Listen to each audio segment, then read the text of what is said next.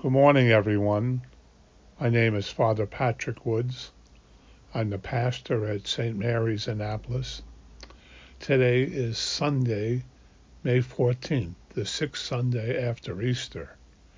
So we're soon closing the Easter season, but we still have the great celebration of Pentecost Sunday at the Ascension of Jesus, Trinity Sunday, and Corpus Christi. So some wonderful feasts coming ahead of us.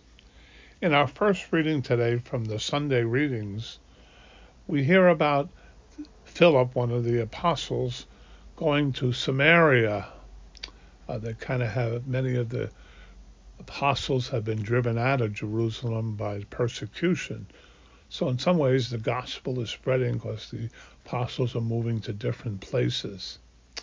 And so Philip goes to Samaria, and we read this. Samaria had accepted the word of God, but they sent Peter and John, who went down and prayed for them, for that, that they might receive the Holy Spirit, for it had not yet fallen upon them. They had only been baptized in the name of Jesus.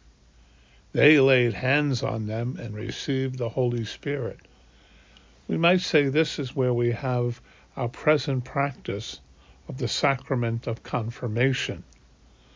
We receive the Holy Spirit at baptism. We become marked forever as a child of God. But confirmation is kind of a sealing, a completion of the sacrament of baptism.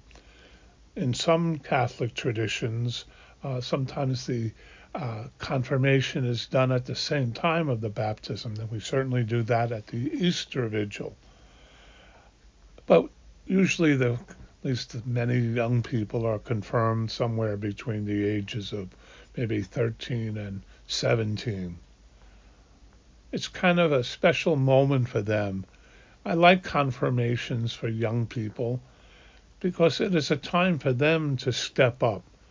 I remind them that they didn't speak for themselves when they were baptized. Their mom and dad did and their godparents. But at confirmation, they make the choice to be confirmed, to be sealed with the gift of the Holy Spirit. And in kind of the practice of many parishes for confirmation is very good, besides having uh, religion classes or study about confirmation. We also ask the students to do service, to spend a significant amount of time over the period of preparation helping others. We want them to learn that uh, being a follower of Jesus is not just receiving the sacrament, but then bringing the love of Christ to others. Uh, at confirmation, it's not necessary, but most of the people being confirmed choose a saint's name. I chose the name Stephen, same name as Uh, my father had chosen for his confirmation. Stephen is the first martyr of the Catholic Church. And so at confirmation also they write a letter to the bishop saying why they want to be confirmed. I have to say this is much different than my own experience. When I was, I think, confirmed, I think I was in the sixth grade, we didn't know who our sponsors were. I think they had two sponsors for one hundred fifty of us. And the day kind of passed very quickly. And I say the sponsors is also an important role.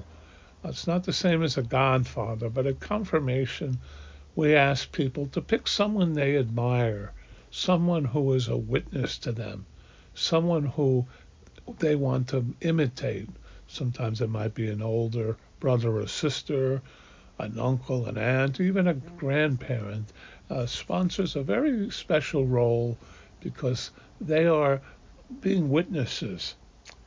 And I think this confirmation now, uh, I remember again back to the old days, we always was remembered in the confirmation rite, those of us who may be over sixty-five, that the bishop gave you a tiny slap on your face. It was very gentle. We were always afraid it was going to be a hard slap, but that never happened, at least as far as I know.